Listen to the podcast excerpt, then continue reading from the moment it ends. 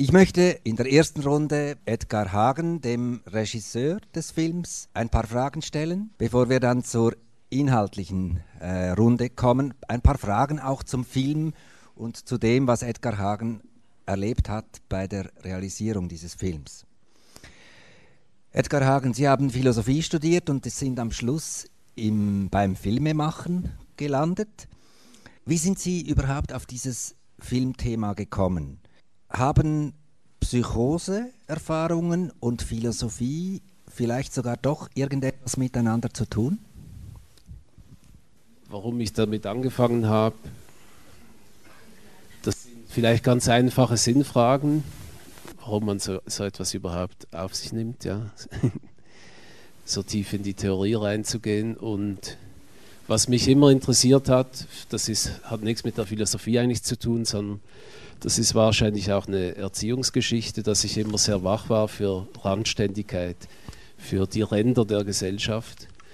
Ich erinnere mich, dass ich einen Onkel hatte, der war sicher 30 Jahre, ist er rumgelaufen mit der Diagnose Schizophrenie, der hat sein Leben in der Klinik Münsterlingen verbracht und ich erinnere mich, wie ich als kleiner Junge, vielleicht vier, fünf Jahre alt, wie eines Tages ein Telefon kam.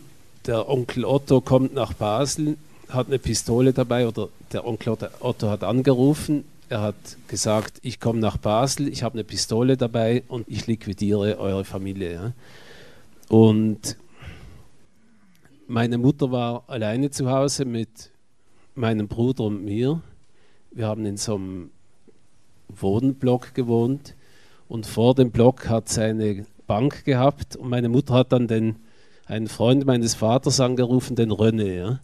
Und der kam dann und hat sich auf dieser Bank platziert. Und der Otto kam dann, so in einem schweren Landarbeiterschritt, auf, diese, auf unser Haus zu und musste an dieser Bank vorbeigehen. Dann ist dieser René aufgestanden und hat gesagt, möchten Sie sich nicht kurz zu mir hinsetzen?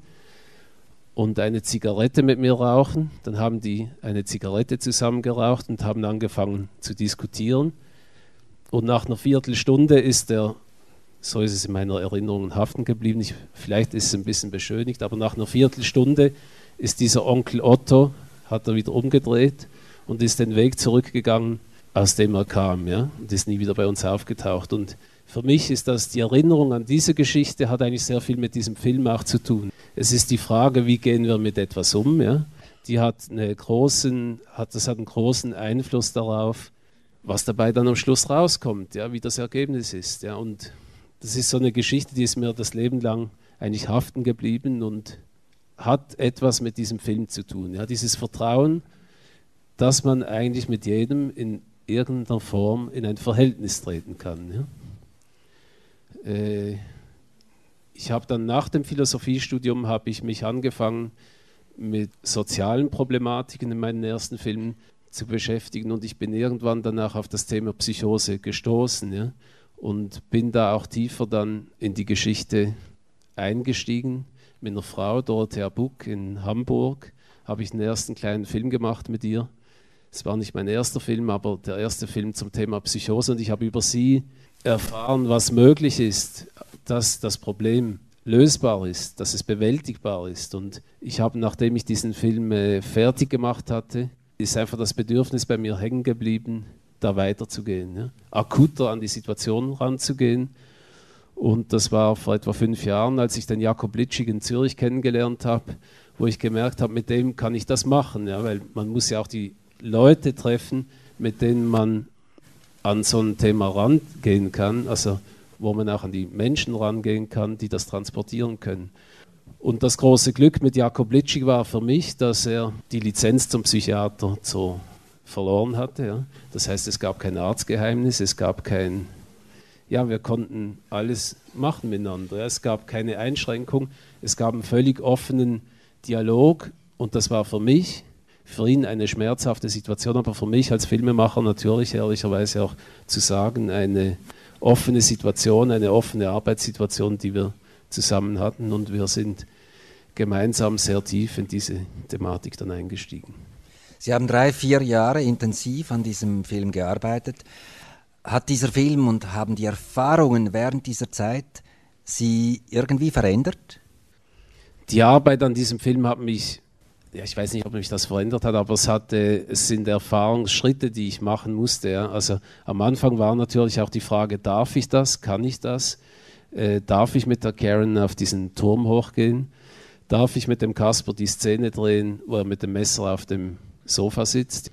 Äh, wie weit darf ich überhaupt gehen? Ja, und wir haben sehr intensive, auch da wieder habe ich Jakob sehr viel zu verdanken. Wir haben sehr intensiv und über sehr lange Zeit uns immer über diese Fragen ausgetauscht. Wie weit können wir gehen? Und es ist in mir über die Zeit der Vorbereitung eigentlich die Gewissheit gewachsen, dass ich das darf. Ja. Weil der Jakob hat dann zu mir immer wieder gesagt, selbst wenn auf dem Dreh was, äh, was Schreckliches passiert, ja, passieren wird es auch sonst. Nur wir haben dann oder du hast dann dieser Situation Beachtung geschenkt. Ja, und wenn du das nicht machst, dann spricht überhaupt niemand drüber. Ja, und das ist für mich irgendwo auch zu einer Aufgabe geworden. Ja. Und der andere Punkt der Veränderung ist sicher auch die Angst, die ich in mir überwinden musste, an solche Situationen ranzugehen. Auch zu lernen, wie kann ich mit den Leuten umgehen, die durch diese schwierigen Situationen durchgehen. Da habe ich was lernen müssen. Also wenn man solche Menschen kennenlernt, sind sie ja einem zuerst sehr fremd und fast bedrohlich. Sind sie im Laufe der Zeit ihnen sehr vertraut geworden? Oder gab es immer noch bis am Schluss einen Rest von Fremdheit? ich kann nicht sagen, die Leute, oder? für mich sind das jetzt, äh, ja, sind nicht, die stehen nicht auf der anderen Seite. Der Film ist eigentlich ein einziger Versuch zu zeigen, dass die nicht einfach auf der anderen Seite stehen, ja, sondern dass das auch ein Gebiet ist, wo ich, äh, wo es was zu lernen gibt, wo es was zu entdecken gibt, wo eine Erfahrung, äh, ja, ich kann unheimlich, wenn Leute so durchs Chaos gehen, und versuchen, ihre Welt wieder aufzubauen, ihre geistige Welt, dann kann ich nur von diesen Leuten lernen, wenn ich mich darauf einlasse, wenn sie das ernsthaft machen. Und das war für mich eigentlich die große Entdeckung. Und natürlich kann ich das letztlich auch nur angstfrei machen. Ja? Und diese Angst zu überwinden, das ist wahrscheinlich der Schlüssel gewesen zu dieser Arbeit. In Ihrem Film sind etliche Ihrer Protagonisten Buddhisten. Wie reimt sich das? Psychoseerfahrungen und Buddhismus in diesem Zusammenhang. Ist das im Film mehr als exotisches äh, Ambiente? Haben Sie das Gefühl, da haben die Buddhisten uns vielleicht ähm, etliches zu sagen? Auch die Leute eben vom Windhorst-Projekt. Auf dem Podwall bin ich auch über Jakob Litschik gestoßen. Jakob ist nicht Buddhist, ich bin das nicht. Aber ich habe das Buch von ihm gelesen und es war für mich etwas vom konsequentesten, was ich kennenlernen konnte. Und eine sehr exakte Beschreibung, was da passiert. Ja? Ich denke, was Podwall in seinem Leben vollzogen hat, ist wie eine Art Paradigmenwechsel. Er war Psychiater, Psychoanalytiker mit einem jüdischen Hintergrund. Ja? Er hat dann Buddhismus kennengelernt und hat äh, für mich ist im Film diese Stelle, wo er über Mami Daddy redet, ja, das ist wie die Schnittstelle eigentlich. Ja.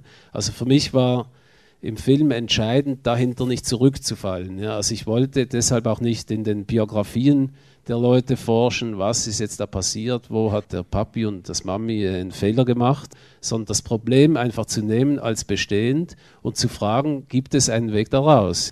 Und was ich durch die Buddhisten oder jetzt durch diese Art Buddhismus, ja, Buddhismus ist nicht einfach Buddhismus, aber was ich durch diese Leute gelernt habe, ist vor allem eines, äh, sich nicht an den Inhalten, den psychotischen Inhalten, den Gedanken, ja, die, wie das im Film beschrieben wird, auch die zu rasen beginnen, festzuhalten, nicht diesen Gedanken, nicht diesen Inhalten nachzugehen, sondern auf die Dynamik, auf die Energie, mit der diese Gedanken sich in Bewegung setzen, sich eigentlich darauf zu konzentrieren. Und das war für mich äh, eine Entdeckung. Also, dass ich nicht versuche, die, die, Gedanken zu entschlüsseln, die kommen in diesen äh, psychotischen Momenten, sondern dass es eigentlich um Beschleunigung und Entschleunigung geht. Also, wie kann man den Geist beruhigen? Und ich denke, da ist der Buddhismus einfach. Äh, die buddhistische Praxis ist da wahrscheinlich sehr gut ja, im, in der, äh, im Versuch des äh, Kennenlernens der eigenen Emotionen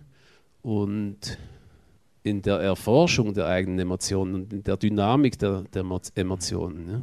und kann sehr vieles bringen, wo wir Den Geist sozusagen auch zu beruhigen. ja, Ja. und auch das, die ga- ganze Thematik von der Schuldfrage zu befreien. Ne? Edgar Hagen, vielen Dank für diese erste Runde. Ich klinke Sie gegen den Schluss noch gerne nochmals ein.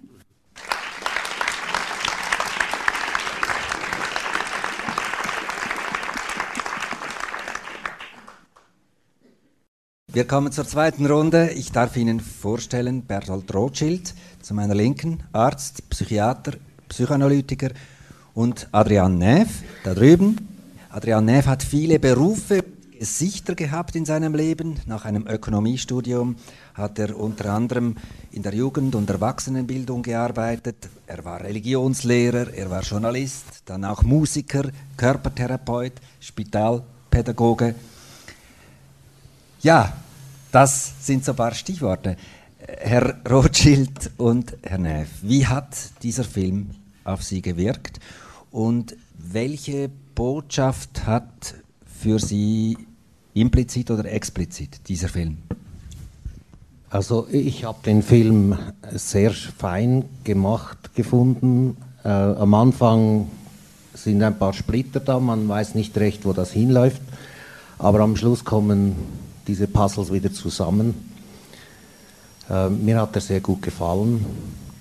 Mehr kann ich nicht sagen. Herr Rothschild. Also mich hat der Film beeindruckt, vor allem weil es ein Film ist, der nicht Antworten gibt, sondern Fragen stellt und sehr behutsam diesen Fragen nachgeht. Er gibt eigentlich keine Antworten. Auch die Experten in diesem Film geben keine Antworten, sondern sie machen Türen auf zum Nachdenken, zum Weiterforschen. Sie stehen weiterhin einem, vor einem Rätsel und das Rätsel ist nicht entschlüsselt bis am Schluss vom Film. Vielleicht für die einzelnen Personen gibt es eine Abrundung des Selbstverständnisses, aber was eine Psychose ist, das wird nur herantastend überhaupt definiert und versucht zu ergründen. Und ich glaube, das ist jetzt nicht nur für einen Film, sondern auch für das, die Herangehensweise im Idealfall auch an das Phänomen der Psychose, der psychischen Krankheit, der psychischen Störung, der Devianz eine sehr wichtige Alternative zu dem, was wir machen, wir Psychiater, Kliniker, die wir eigentlich, und darüber gäbe es dann viel zu diskutieren, die wir einen Auftrag bekommen haben oder entgegengenommen haben oder äh, zu unserem Beruf gemacht haben, der gar nicht selbstverständlich ist. Es sind Menschen, die äh, auf ihrer Suche, wie der Film zeigt, irgendwo überfordert sind, äh,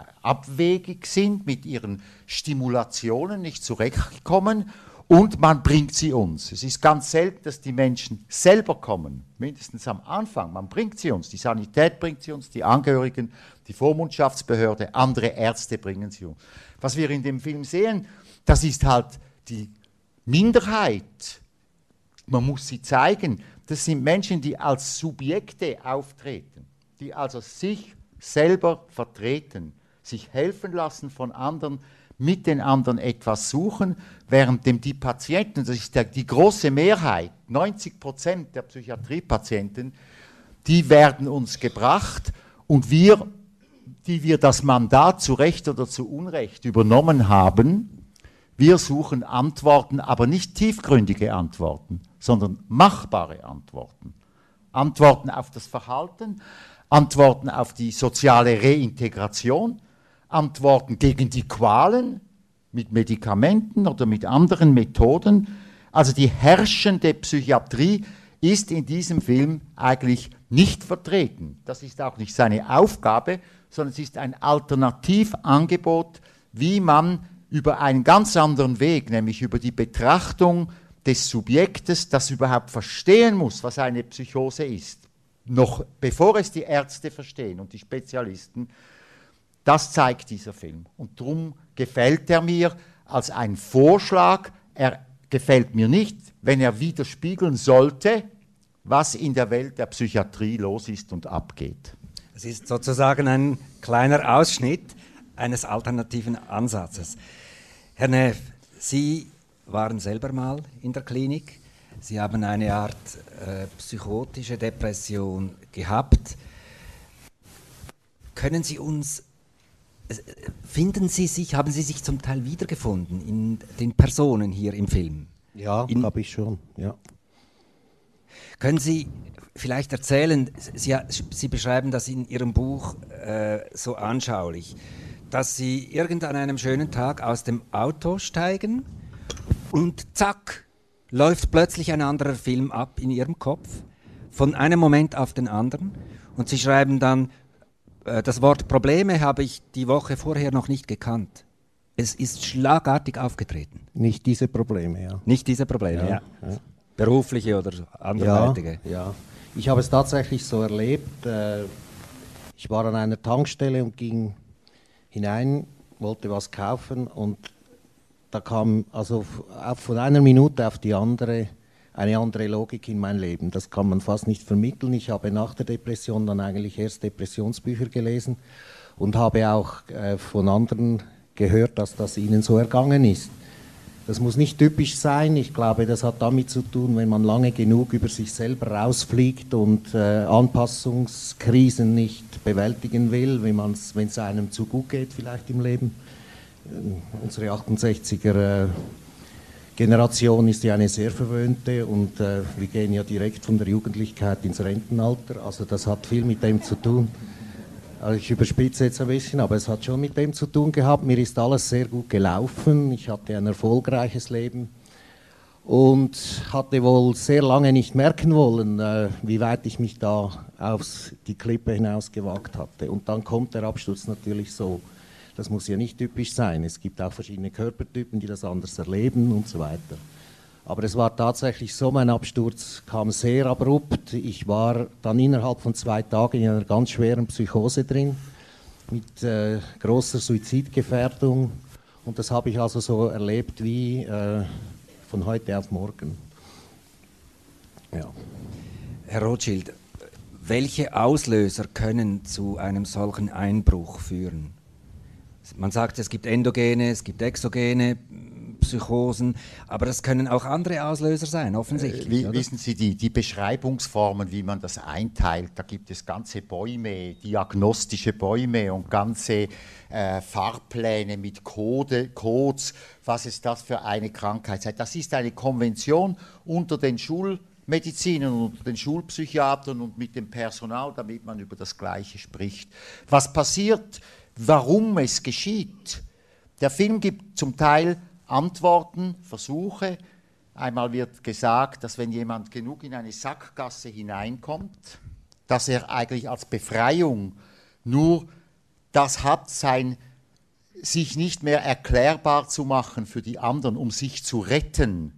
Das wäre jetzt die Vorstellung, das Bild einer, einer Psychose.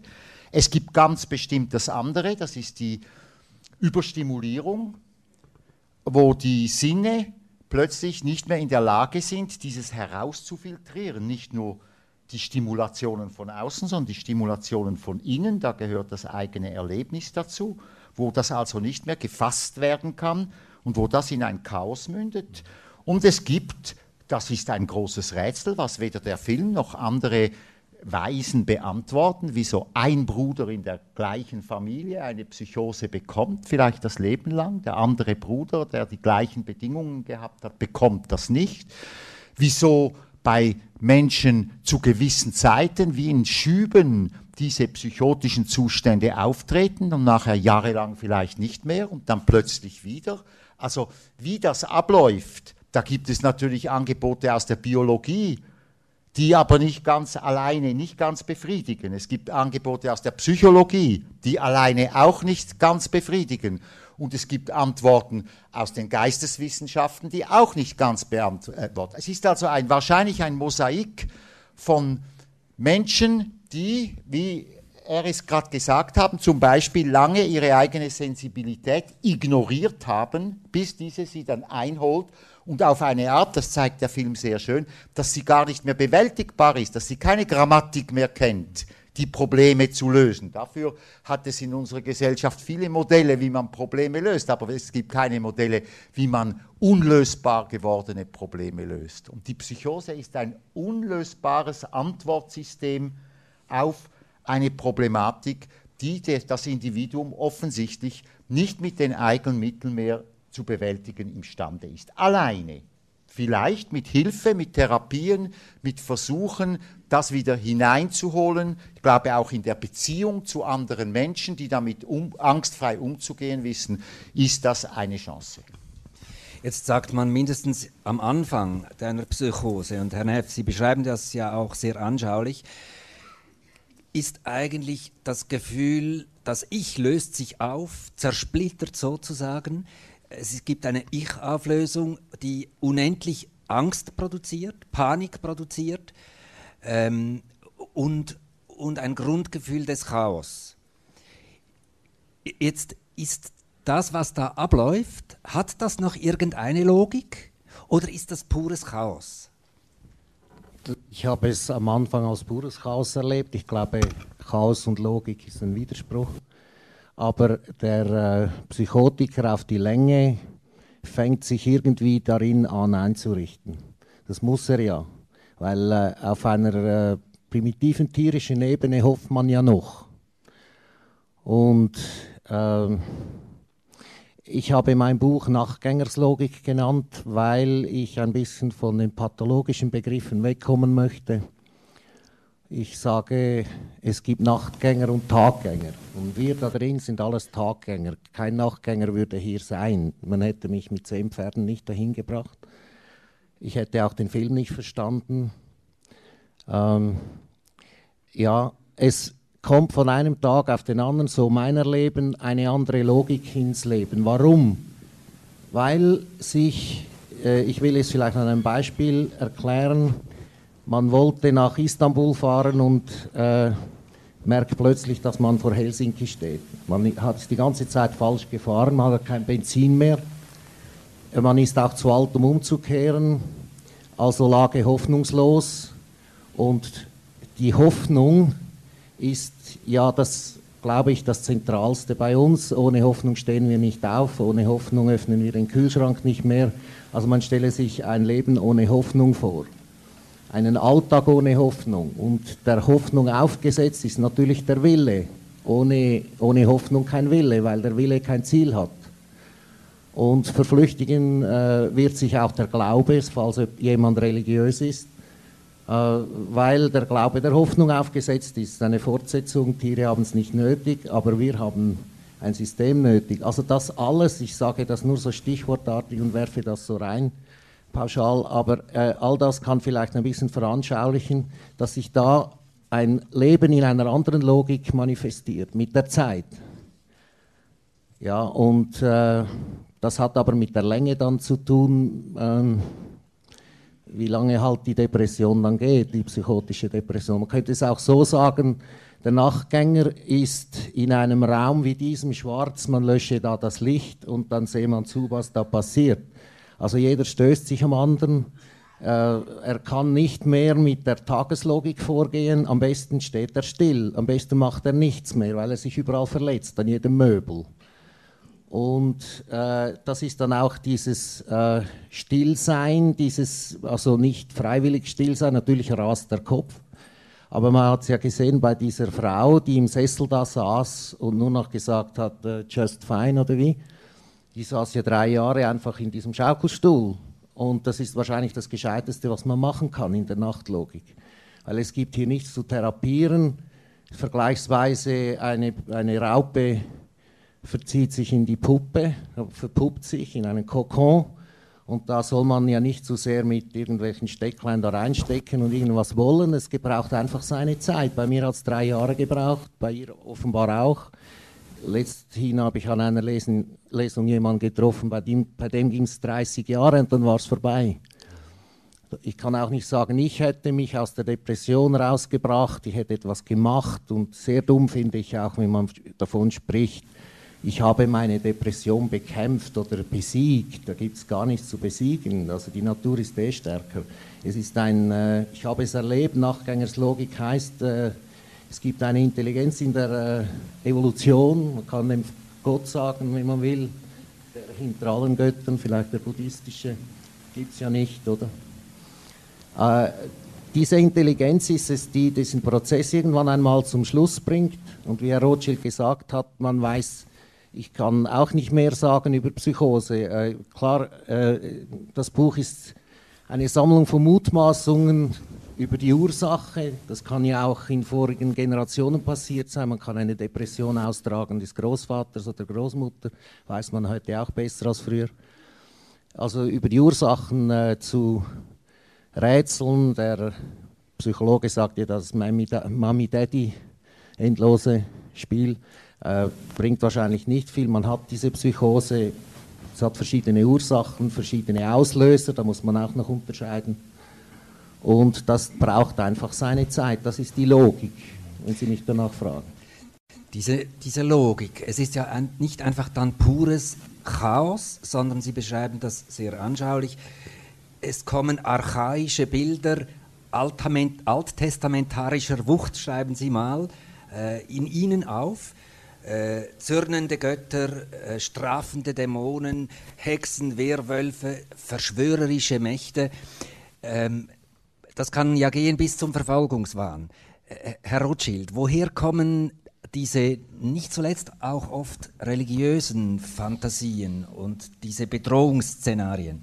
Also es ist sicher klar, dass unter den großen Populationen, die man erfasst hat, dass sehr viele dieser Ängste eine zeitgemäße Konfiguration annehmen. Also seitdem es Raketen gibt und seitdem es ETs gibt, sehen die Menschen, die davon betroffen sind, in ihren Vorstellungen dann natürlich auch diese neueren Bilder, wie sie heute vermittelt werden, in Comics und in Fernsehen. Also und außerirdische oder, oder? Alles Mögliche. Ja. Also es hat jede Zeit hat wahrscheinlich in der Mehrheit, nicht absolut, hat sie Bilder, die der Zeit entsprechen und den Ängsten dieser Kultur entsprechen. Daneben gibt es aber auch sogenannte Elementarängste, also Feuer, äh, Vernichtung des Körpers. Wir haben es gehört, Leichnam, Tod. Das, das stammt nicht aus einer bestimmten Zeit. Das sind Urfantasien, von denen zum Beispiel C.G. Jung sa sagt, dass sie bei allen Menschen dauernd vertreten sind, aber sie sind eben verfasst oder verdrängt oder auf die Seite gedrängt.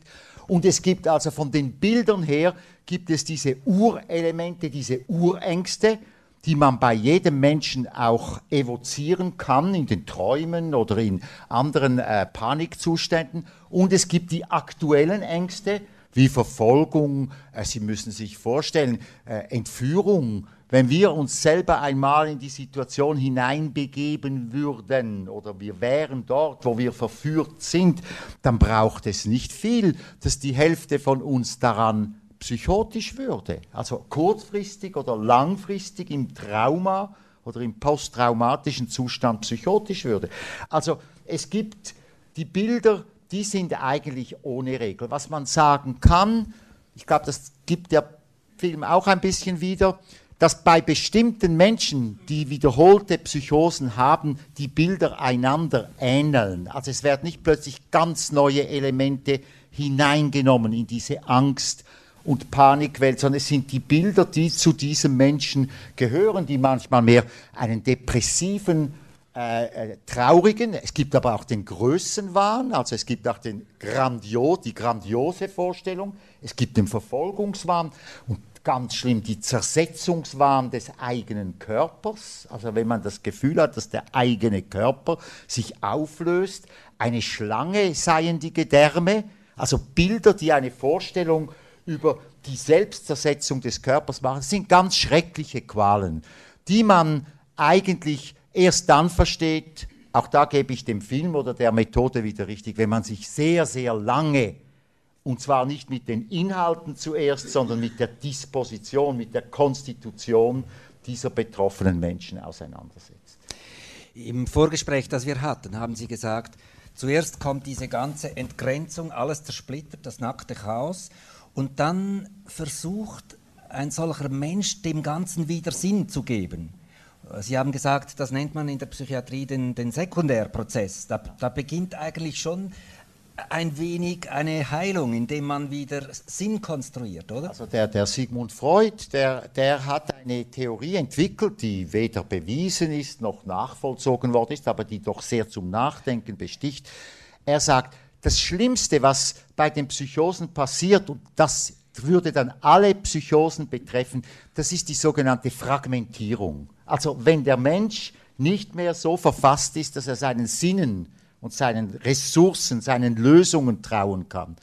Und über, dieser Schreck, über diese schrecklichen Gefühl, die sie vielleicht auch schon in Albträumen gehabt haben, wo, wo ihnen nichts gelingt, wo ihre Möglichkeiten auseinanderbrechen, errichtet dann reparativ bereits, als erster Reparaturschritt, errichtet dann das Individuum zum Beispiel einen Wahn, der hat den Vorteil, dass er jetzt eine Geschichte entstanden ist über diesem fragmentierten Chaos.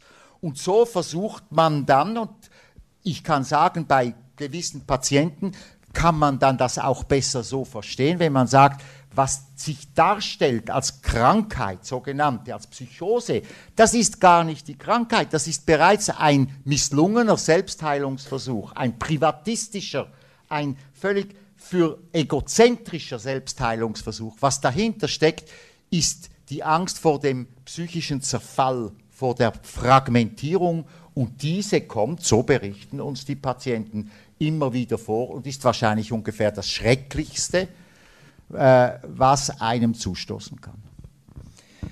Jetzt sagt man ja traditionell in der klassischen Psychiatrie, aber auch im Volk, wenn man so eintaucht in diese Nachtlogik, wie Sie das nennen, dann ist das eigentlich ein Debakel, ist eine Krankheit, ist ein Defekt, ist sozusagen äh, ein Kollabieren des äh, psychischen Immunsystems. Aber die These hier im Film ist ja ein Stück weit eine andere. Da wird ja eigentlich die These vertreten, vielleicht könnte die Psychose eine Art spiritueller Suchprozess sein, ein Suchprozess der Seele, nach einem anderen, nach einem neuen, nach einem erfüllteren Lebenshorizont.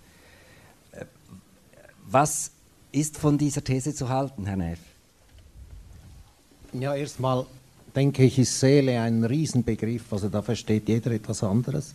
Ich kann nur sagen, was ich unter Seele verstehe. Für mich ist das etwas sehr Einfaches, nämlich eine Instanz in mir, die mir sagt, wo ich altersmäßig, reifemäßig eigentlich stehen müsste. Und weiche ich, ich sage jetzt einmal, vom richtigen Pfad ab, dann lockt sie mich wieder zurück zuerst und am Schluss prügelt sie mich dahin. Und äh, das verstehe ich unter Seele.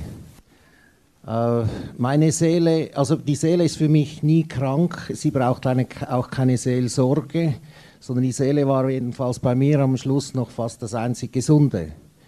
Und äh, die hat mich durch, also irgendwann habe ich dann aufgehört, gegen sie zu rebellieren. Also wenn man drei Jahre lang den Kopf, mit dem Kopf gegen die Wand rennt und sich für äh, Therapie resistent hält, äh, irgendwann einmal bekommt man eine weiche Birne. Und dann äh, ergibt man sich dieser Instanz, dieser, äh, man kann auch sagen, Intelligenz. Äh, und eines Tages kann man vom Grund des Weihers abstoßen, wenn man genug gesunken ist und per la forza di gravità kommt man wieder hoch. Also wenn zu viel Ballast abgeworfen wurde, wenn genug Ballast abgeworfen wurde, dann steigt der Fesselballon wieder. Irgendwie so war das. Und das ist äh, das Großartige der Seele. Dahinter kann man natürlich eben diese Intelligenz sehen, die die Buddhisten wahrscheinlich von allen Weltreligionen am besten äh, verstehen. Der Buddhismus hat ja wohl ein paar Schubladen mehr als die anderen Weltreligionen. Bei der Erforschung Aber, äh, der Geisteszustände. Ja. ja. Also früher hat man in Japan die Chaoten und Psychoten und was auch immer in dies, ins Kloster mitgenommen und die haben einfach hinter den meditierenden Mönchen gesessen, solange bis sich die Atmosphäre übertragen hat. Das ging vielleicht drei Jahre, sie bekamen Essen und Trinken und das war's. Also ich meine, die Leute, die mir am meisten geholfen haben in diesen drei Jahren, die, die dünnen natürlich aus auf die Länge, das ist niemandem vorzuwerfen. Aber das waren die, wie die Leute in diesem Film, die einfach immer wieder mal anklopften. Und wenn das fünf sind, reicht das, dass der immer wieder mal etwas isst, immer wieder mal etwas trinkt, auch mal gegen alle Widerstände in den Wald mitkommt. Auch äh, vielleicht auch nur Autofahren, hat mir gefallen, dass die da immer Auto fahren, das hat mich immer sehr beruhigt.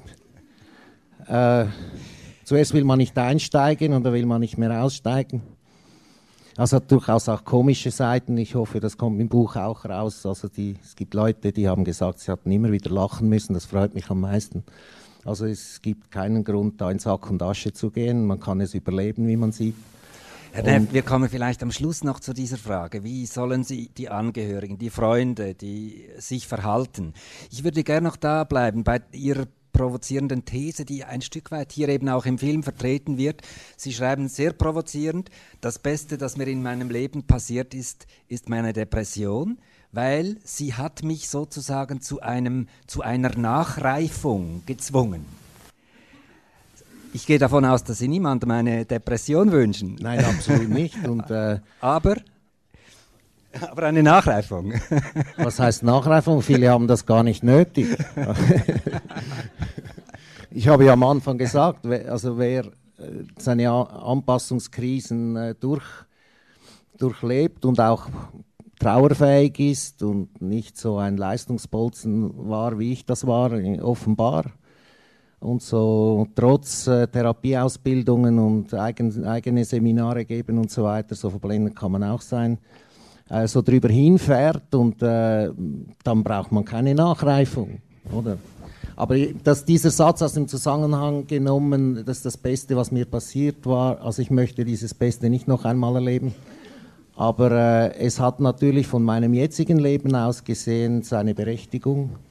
Und ich bin absolut sicher, ich wär, die Weisheit der Natur oder der Seele hätte mir Schlimmeres eingebrockt, wenn, wenn äh, meine Seele mir nicht diese Notbremse gezogen hätte.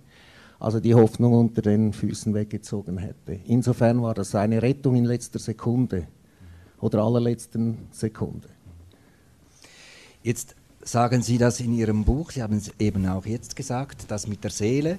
Potvoll sagt im Film einmal den zentralen, aber vielleicht doch nicht ganz unproblematischen Satz, dass in jedem Menschen, auch im krankesten Menschen, ein gesunder Kern steckt.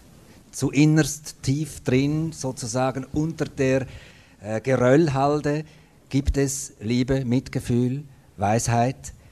Ist das zu romantisch für Sie? Herr Rothschild, als, nein, als nein. Psychoanalytiker. Nein, ist nicht so romantisch. Ich, ich, ich, muss nur auch den umgekehrten Satz gelten lassen, dass hinter jeder gesunden Fassade auch sehr viel Krankes steckt und sehr viel Konfliktives und sehr viel manchmal auf Kosten von Dritten, nicht auf Kosten der eigenen Person. Also ich kann, das ist auch etwas, was eigentlich die Psychiatrie, die, auch die klassische, schon seit 50 Jahren, besonders hier in Zürich festgestellt hat. Wir müssen auch bei den schwer sogenannten kranken Patienten, müssen wir nach dem gesunden Kern suchen und den gibt es immer den können Sie immer irgendwo finden. Es ist eben nicht so, wie die Volksmeinung meint, dass wenn jemand einen Wahn hat, dass er spinnt und nicht mehr das Datum weiß oder nicht mehr Dinge zusammenzählen kann, kein Brot mehr kaufen kann. Das ist ein Nebeneinander. Also das glaube ich, das kann man gelten lassen. Er meint es natürlich in einem viel hoffnungsvolleren Art und Weise. Er sagt, vielleicht stößt man erst auf den wirklich gesunden Kern, ähnlich wie Sie sagen, wenn man durch harte Prüfungen diese Schlacken abwerfen musste. Und dazu möchte ich aber doch jetzt halt wieder als Arzt etwas sagen. Es ist schön, wenn die Menschen aufgrund von Leiden zu einem Punkt kommen, wo sie sagen, ich möchte diese Krankheit nicht missen. Ich möchte nur betonen, dass die große Mehrheit der sogenannten oder der Patienten in der Psychiatrie auf der Strecke bleiben. Entweder weil sie sich umbringen oder weil die Angehörigen es nicht mehr aushalten oder weil sie zu Medikamentenleichen werden oder weil sie zu Drehpürpatienten werden. Ich möchte also davor warnen, dass wir jetzt beseelt von diesem wunderschönen Film ein falsches Bild unserer psychiatrischen und psychischen Realität hierzulande bekommen. Die Qual und das Leiden ist zunächst einmal so viel größer und so viel schlechter auch bewältigt und organisiert, dass es wunderbar ist, wenn Leute aus diesem in einem geläuterten Prozess herausgehen. Aber die meisten, die bleiben in, dieser, in diesem Desaster stecken. Und das sind Fehler des Handlings, aber es sind manchmal auch unbewältigbare Situationen. Wir haben jetzt da eine Selektion von Menschen gehabt in dem Film, die sich dazu geeignet haben, die sich auch dazu, es zeigt im Nachhinein, dass sie davon Profit schlagen konnten. Was ist mit den Menschen, die sich dazu nicht eignen oder die sich nicht geben? Und was ist mit denen, die von Angehörigen, Behörden, Krankenkassen gar nicht in den vollen zeitlichen oder qualitativen Vollzug der Möglichkeiten hineinkommen? Es gibt ja auch den Satz, die Sieger schreiben die Geschichte. Und wenn alle die, die untergehen, äh, ihre Bücher schreiben wollten, dann würde das ein äh, ausgeglicheneres Bild geben. Das, ich kann das nur unterschreiben, was Sie sagen. Ja, das ist natürlich auch von der Betreuung her, was wir da gesehen haben, eine Luxusvariante natürlich. Ich meine, wenn man, wie wollte man das bezahlen, wenn, äh, wenn jeder so betreut würde, so ideal, wie wir es hier im Film gesehen haben? Und es hat wahrscheinlich auch mit Geld zu tun. Er hat es ja da auch einmal gesagt, das ist ein äh, Projekt, ein sehr gut gesponsertes Projekt. Und ich würde mir wünschen, diese Sorgfalt und diese Feinheit im Umgang, dieses Zeithaben hätte ich erlebt bei meinen fünf Klinikaufenthalten in der Schweiz. Aber ich äh, in meinem Fall kann nicht klagen. Also für mich, ich hätte das nicht überlebt, hätte es keine Kliniken gegeben. Und Ganz klar, was mir eben auffiel, ist, dass man oft nicht genug unterscheidet zwischen mittelschwerer Depression, wo vergleichsweise hier noch ein kleines Lämpchen brennt, wo man sich zurechtfinden kann. Die brauchen eine ganz andere Pflege, die brauchen Therapie, die brauchen alles Mögliche. Und äh, der schweren Depression, wo man, wie ich vorher gesagt habe, einfach eine Grundversorgung braucht und genug Geduld, um abzuwarten, gibt keine Sicherheit, ob ein, aus einer Raupe ein Schmetterling hervorgeht. Das ist ja auch ganz klar. Und es gibt ja natürlich noch die Frage der Medikamente. Also früher hatte man die Handfessel, man hatte, wir haben es ja gesehen in diesem Film, diese italienische Psychiatrie da. Ich kann mir nichts Schlimmeres vorstellen, als einen Psychiatriker in diese Stehzelle einzusperren. Es war ja also ich meine, dass sie in den 70er Jahren, 80er Jahren in Italien gesagt haben, äh, Kliniken auf und alle nach Hause, ist ja wohl, wenn man diese Klinik gesehen hat, jedenfalls vernünftig. Aber dass der äh, Nachgänger, der Psychotiker zu Hause dann äh, in, ins Bodenlose fällt, weil die äh, Angehörigen einfach überfordert sind, das ist die andere Seite. Aber Herr Neff, wie haben Sie dann selber die Rolle der Medikamente erlebt? Es gibt ja so bei den Leuten, die alternative Ansätze vertreten, ja auch so etwas wie eine Dämonisierung der Chemie. Das habe ich selber vertreten vorher, ja. ja. Und, und wie haben Sie das erlebt jetzt bei Ich habe Ihnen? erlebt, dass äh, ohne Neuroleptika vor allem äh, ich wahrscheinlich das nicht überlebt hätte. Dass die Neuroleptika nahmen mir den Wind aus den Segeln in Momenten, wo ich mich selber äh, sehr gefährlich war bei den Psychopharmaka, ich habe mindestens 10 bis 12 verschiedene ausprobiert, also haben sie mir gegeben. Aber daneben hat man noch Temesta, man hat noch Akineton gegen die, das Agieren, man hat dann noch Schlafmittel, man hat dann noch äh, gegen die Nebenwirkungen. Also am Schluss hat man so eine, eine Handvoll Tabletten und soll dann in, in einem Monat sagen, ob das äh, Psychopharmaka geholfen habe oder nicht. Und welches? Äh, und welches? Welches, ja. Von diesen zehn. Vielleicht haben sie mir geholfen, vielleicht auch nicht. Äh, was ich sagen kann, ist, diese Medikamente sind heute viel intelligenter und präziser, das wissen Sie vielleicht besser als ich, als noch vor äh, 30 Jahren natürlich. Also wenn man das Haldol nimmt, das hat mich mal total flach gelegt. Ähm, also ich bin sie auf jeden Fall wieder losgeworden, jedes innerhalb von einem Jahr ausschleichen, sagt man dem. Und äh, ich finde, ich habe heute einen andere, anderen Standpunkt gegenüber den Medikamenten. Es kann vorkommen, dass man heute Patienten stilllegt und so weiter. Aber wenn ich, wie ich mich umgesehen habe, Äh, jedenfalls in den Kliniken, wie, in denen ich war, äh, hätte ich das der Klinik jetzt nicht zum Vorwurf machen können. In meinem Fall, wohlverstanden. Mhm. Herr Rothschild, haben Sie eigentlich immer noch in der Klinik manchmal auch mit psychotischen Menschen zu tun? Weil ich kann mir schwer vorstellen, dass Sie mit solchen Menschen eine Psychoanalyse machen. Oder gibt es das auch? Oh, es, es, es hat äh, besonders in den Jahren äh, nach 68, in den heroischen Zeiten, wo es eben die italienische Modelle von Basaglia und von Lane Cooper gab, hat man natürlich äh, versucht und ich glaube, habe das jetzt 45 Jahre gemacht, nach wie vor mit dem Ehrgeiz, diese Patienten, Sie haben es im Film auch gesehen, außerhalb der Kliniken behandeln zu können was natürlich ein riesiges Betreuungsnetz und ein Sicherheitsnetz erfordert und eine dichte äh, Betreuung. Man kann das. Haben Sie das auch versucht? Ich habe das versucht ja. und zum Teil mit Erfolg. Es kommt darauf an, wie wir den Erfolg definieren, nicht? Mhm. Wenn wir Erfolg definieren, dass die Leute nicht in die Klinik mussten, dann ist es ein Erfolg. Wenn wir das als Erfolg definieren, dass sie sich in der Klinik nicht umgebracht haben, sondern weiterleben, dann ist das auch ein Erfolg. Wenn wir es anhand dem äh, feststellen wollen, ob sich die Ehe, die Familie aufgelöst hat vor lauter Heroismus und Engagement des Therapeuten, ob der quasi mit dem Patienten über alle anderen Leichen gegangen ist, dann war es kein Erfolg in vielen Fällen. Also man kann da nicht Erfolgs, in der Psychiatrie können Sie keine Erfolgsgeschichten schreiben. Das geht eigentlich nicht. Es gibt Hoffnungen, Lichtschimmer. Der Film macht auch nicht blauäugig, der sagt nicht, geht jetzt dorthin und dann ist alles gut. Der Film zeigt, wie schwer es ist, wie sich die Leute festbeißen an sich selber, an den, an den anderen. Aber was ich sagen wollte, ist, bei den Medikamenten haben wir, es gibt heute tatsächlich sehr differenzierte, gut einsetzbare Medikamente. Sie haben nur zwei ganz entscheidende Nachteile. Dass natürlich die Verlockung, Beziehung durch Medikamente zu ersetzen, sehr groß ist. Also wenn ich jemanden still legen kann, indem ich dem ein Medikament gebe, statt dass ich eine Stunde neben dem sitze, ihn beruhige und mit ihm rede, dann werden die Institutionen sehr bald die Medikamente vorziehen. Die sind billiger, effizienter, weniger launisch und so weiter als, als das Personal.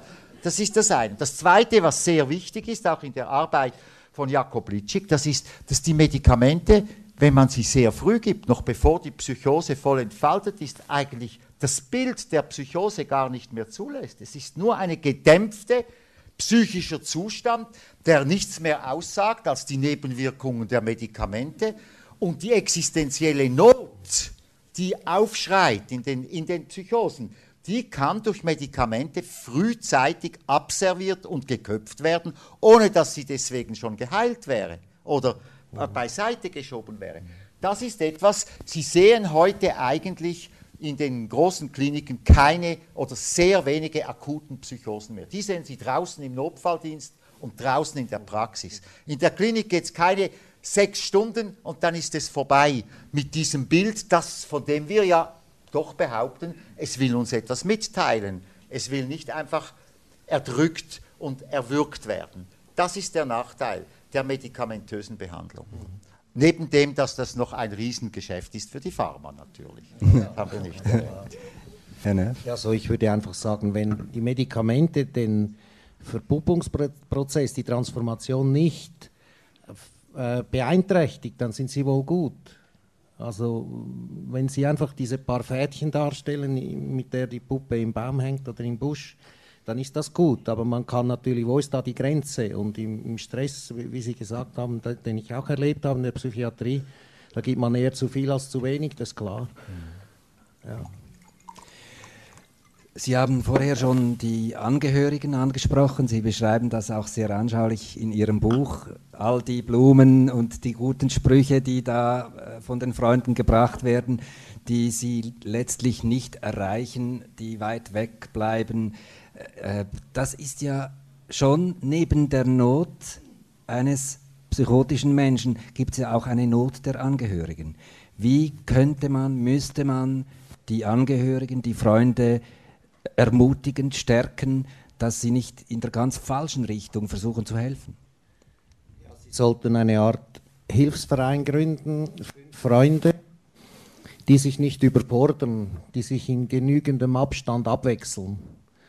Also man kann ein, ein schwer depressiver, psychotischer Mensch ist nicht zum Aushalten. Das, äh, das äh, kann, können äh, auf die Länge nahe Verwandte nicht leisten, allein.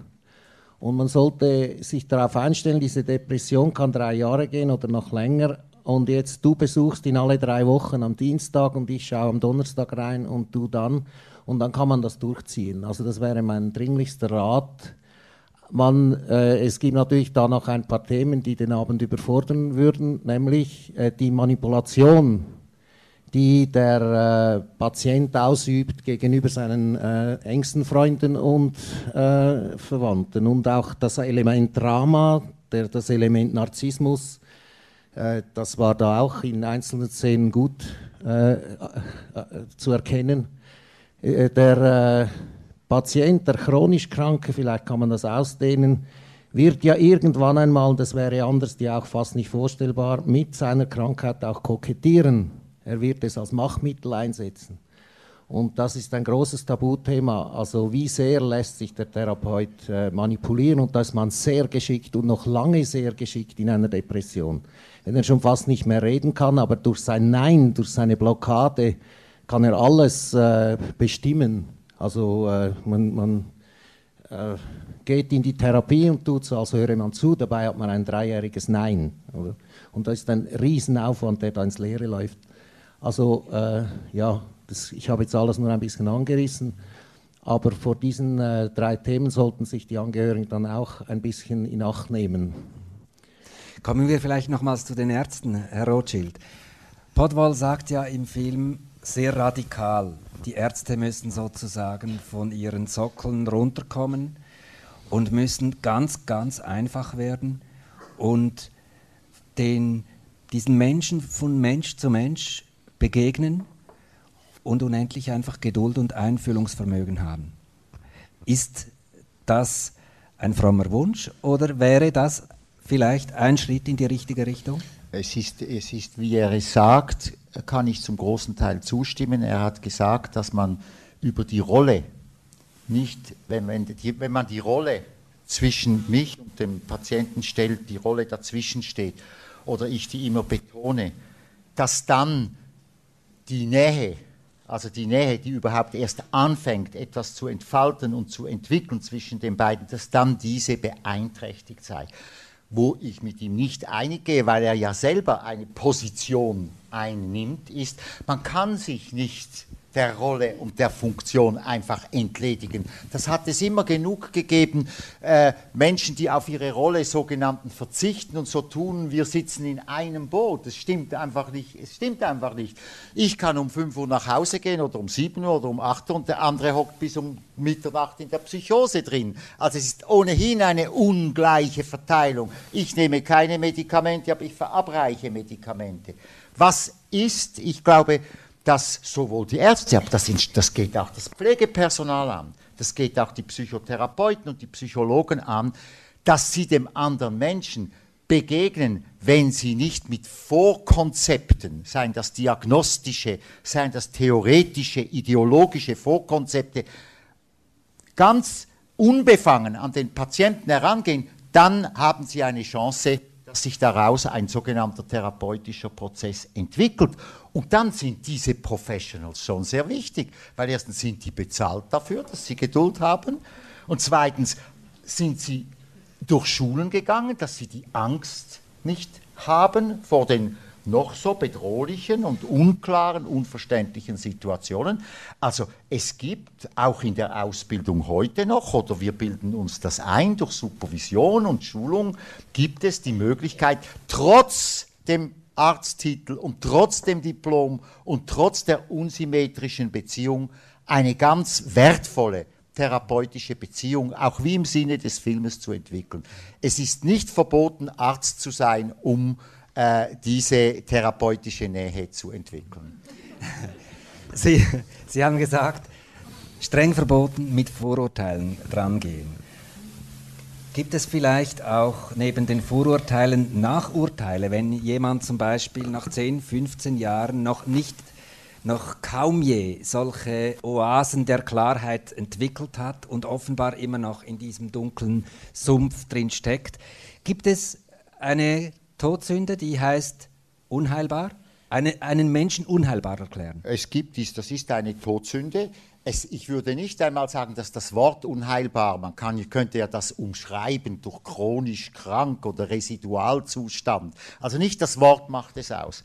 Was tatsächlich der Fall ist, auch da muss ich Sie wieder auf eine Realität hinweisen, dass in der Praxis draußen, also in der Schweiz, wo die Ärzte draußen, Psychiater draußen arbeiten, dass nur eine ganz geringe Zahl überhaupt noch psychotische Patienten betreut sondern dass der große Teil, weil das schwierig und dramatisch und aufwendig und manchmal auch undankbar ist, dass man die weiterhin an die Kliniken delegiert und dann hat man ein leichtes über die Kliniken herzuziehen, weil sie es so schlecht machen. Aber es ist sicher so, dass draußen an der Front und im Feld die meisten Psychiater heute nur Psychotherapien, das heißt mit Konsens, mit Einverständnis und wo es sich nicht um schwere, dramatische Zustände hat. Keine Suizide bitte, keine Gewalttätigkeiten bitte, keine Drogenabusus bitte, keine Angehörigen, die einem auf die Pelle rücken und so weiter. Mhm. Also es ist schon so, dass heute einfach, das ist die Soziologie, die herrschende Soziologie, dass die psychotischen Patienten in den Kliniken betreut werden und medikamentös nachbetreut in den sozialpsychiatrischen Diensten und vielleicht in der Praxis draußen. In der Praxis draußen spielt sich die große Psychiatrie eigentlich kaum mehr ab. Vielen Dank, Herr Neff, vielen Dank, Herr Rothschild, für diese Runde. Ich möchte Edgar Hagen jetzt nochmal ins Spiel bringen. Herr Hagen, Sie haben sich sich jetzt die Ausführungen der beiden Herren angehört. Was für Gedanken sind Ihnen jetzt noch durch den Kopf gegangen? Aufgrund dieser Voten, aufgrund Ihrer Erfahrungen während des Films, haben Sie vielleicht ein, zwei Schlussgedanken, die Sie noch einbringen möchten oder nochmal auch Ihnen zur Diskussion äh, geben möchten? Also ich meine, für mich ist es auch ein Genuss, jetzt den beiden zuzuhören. Äh, ja, einfach weil es sehr differenziert ist und, und auch äh, den Film irgendwo auch da abholt, wo er auch hingehen wollte. Ja. Also ein Gespräch in Gang bringen, auch mit Leuten, die, die sich vielleicht tiefer und länger damit auseinander, mit der Thematik auseinandergesetzt haben. Aber ich glaube, ein Punkt vielleicht noch, wo, wo ist die Stoßrichtung des Films? Ja? Das eine ist, worüber Sie, Herr Rothschild, auch gesprochen haben, es geht um eine Vision. Also mir, mir ging es eigentlich mit diesem Film, es gibt, wenn man eine Geschichte erzählt, gibt es immer zwei Möglichkeiten. Ja. Entweder man führt in eine Katastrophe hinein oder man führt aus der, versucht aus der Katastrophe hinauszuführen. Ja. Und es ist schon richtig, es geht hier um ein alternatives Modell, aber mir ging es eigentlich auch mehr um eine Vision, ja. überhaupt diese Vision zum Thema zu machen. Ich habe die letzte Woche hatten wir etwa zehn solche Veranstaltungen wie heute Abend.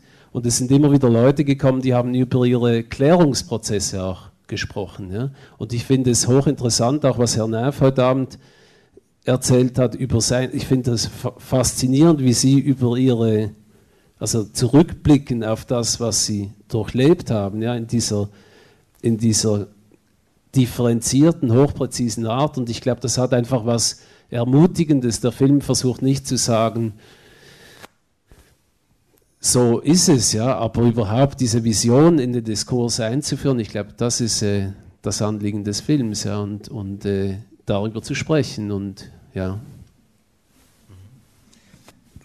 Also diese Vision, äh, die Edgar Hagen jetzt anspricht, teilen Sie diese Vision, müsste sozusagen auch in unserer Gesellschaft verstärkt über solche alternative Modelle geredet werden? Ohne einfach die Psychiatrie schlecht zu machen. Da macht man sich, sich das Ganze wohl eben zu einfach, wie Sie gesagt haben. Aber so in den 70er, 80er Jahren gab es ja mal die großen Diskussionen rund um die Antipsychiatrie und seit den 90er Jahren ist es relativ still geworden. Bräuchten wir wieder vermehrt eine, eine sehr grundlegende Diskussion, wohin die Psychiatrie heute führen soll, zumal man heute in der äh, NZZ gelesen hat, dass jetzt auch in den psychiatrischen Kliniken äh, praktisch das Marktdenken Einzug hält mit Punkten, Punktsystemen und so weiter, Konkurrenz zu anderen Kliniken. Äh, das ist ja offenbar, ist, wenn ich das richtig verstehe, eine ganz andere Richtung, die da eingeschlagen wird. Also um, um es klar zu sagen, gerade die Psychiatrie, vielleicht ist das das Beispiel par excellence, weil es immer noch ein ungelöstes Rätsel ist, was die Psychose ist und warum dann und warum beim einen und nicht beim anderen. Die kommt überhaupt nur weiter, wenn sie Visionen hat. Wenn sie stillsteht, dann kommt sie nicht weiter, dann ist sie selbstzufrieden und dann gibt es eine Verwaltung des sogenannten Patientengutes, das dann vier bis fünf Prozent der Bevölkerung ausmacht. Also ich würde mich sehr, dem sehr anschließen. Jawohl, es braucht die Spekulation, es braucht die Unruhe, es braucht die Provokation. Also das visionäre Denken als Dimension, das vermittelt dieser Film. Ob es jetzt diese Vision sein muss oder eine andere, das kann man offen lassen. Da geht ja die Diskussion auch weiter. Aber gibt es diese Diskussion wirklich? Geht sie weiter? Oder was müsste passieren, dass sie wirklich mal eröffnet wird, wieder neu eröffnet wird? Veranstaltungen wie diese. also ein kleiner Beitrag. Ja. Wobei, vielleicht macht tatsächlich Hoffnung Edgar Hagen. Es sind jetzt acht solche Veranstaltungen äh, gewesen in den letzten zehn Tagen. Alle acht waren innerhalb kürzester Zeit ausverkauft. Äh, ist das vielleicht ein Indiz dafür, dass Sie ein virulentes Thema getroffen haben, das heute sehr vielen Menschen unter den Nägeln brennt? Ja, das ist auch, weil es so wunderbare Leute gibt wie den Philipp Dattwiller, die diese Abende veranstalten. Da möchte ich mich auch herzlich bedanken. Und ich denke auch jetzt das Buch, das Sie geschrieben haben, Herr Neff, das ist ja, das ist auch äh, ein rares Buch. Also Sie können mich da auch korrigieren, aber das sind kostbare Bücher, weil dass jemand diese Erfahrungen auch äh, preisgibt. Es war zum Beispiel nicht einfach, die Leute zu finden, die da vor die Kamera gehen. Ja?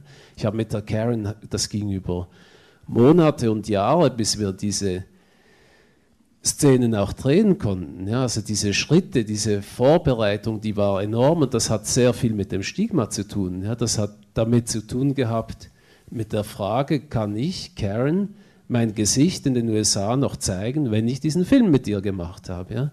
Und am Schluss ist das eine Mutfrage. Ja? Das eine, ihr geht es jetzt besser, nachdem sie diesen Film mit, mit uns gedreht hat, weil sie einfach, äh, ich denke, einen, einen Schritt, äh, ja, ich weiß nicht, wie man das, das hat was mit Mut zu tun, mit Selbstüberwindung und das hat ihr letztlich Kraft gegeben. Ja? Und das Stigma ist dann im Nachhinein nicht mehr so wichtig gewesen wie, wie vorher. Ja? Nachdem sie diese Selbstüberwindung geschafft hat, ist sie einfach ein Stück stärker ge gewesen. Ja? Und ich denke, der Film, der stößt da irgendwo in diese Richtung. Ja? Und, und, und mir ist es ein Anliegen, ich habe über viele Jahre Leute kennengelernt, die durch solche Zustände durchgehen und ich denke, ein Problem ist einfach auch, dass diese Probleme, die Krisen, die wir tendieren in unserer Gesellschaft dazu, die Krisen zu delegieren. Ja, wenn wir in eine Krise geraten, dann gehen wir zum Spezialisten, ja, wie zum Automechaniker. Ja. Aber das geht an einem bestimmten Punkt, funktioniert das nicht mehr. Ja. Und es hat auch, der Film hat auch etwas mit Mündigkeit zu tun. Ja. Und für mich ist einfach, ja, ich denke, es ist interessant, darüber einen Dialog zu eröffnen. Ja. Und insofern möchte ich Sie bitten, äh, diesen Film weiterzuempfehlen.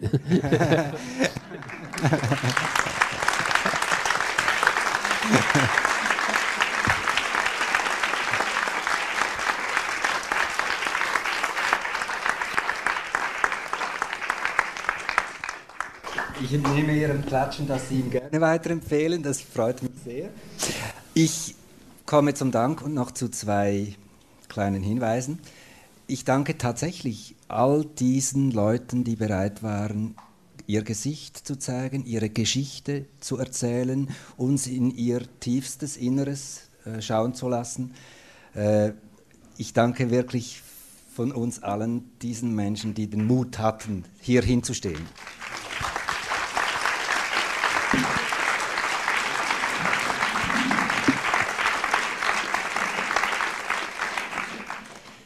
Danke Edgar Hagen ganz herzlich für diesen Film und dass er bereit war, diesen Film in diesem Rahmen zu zeigen.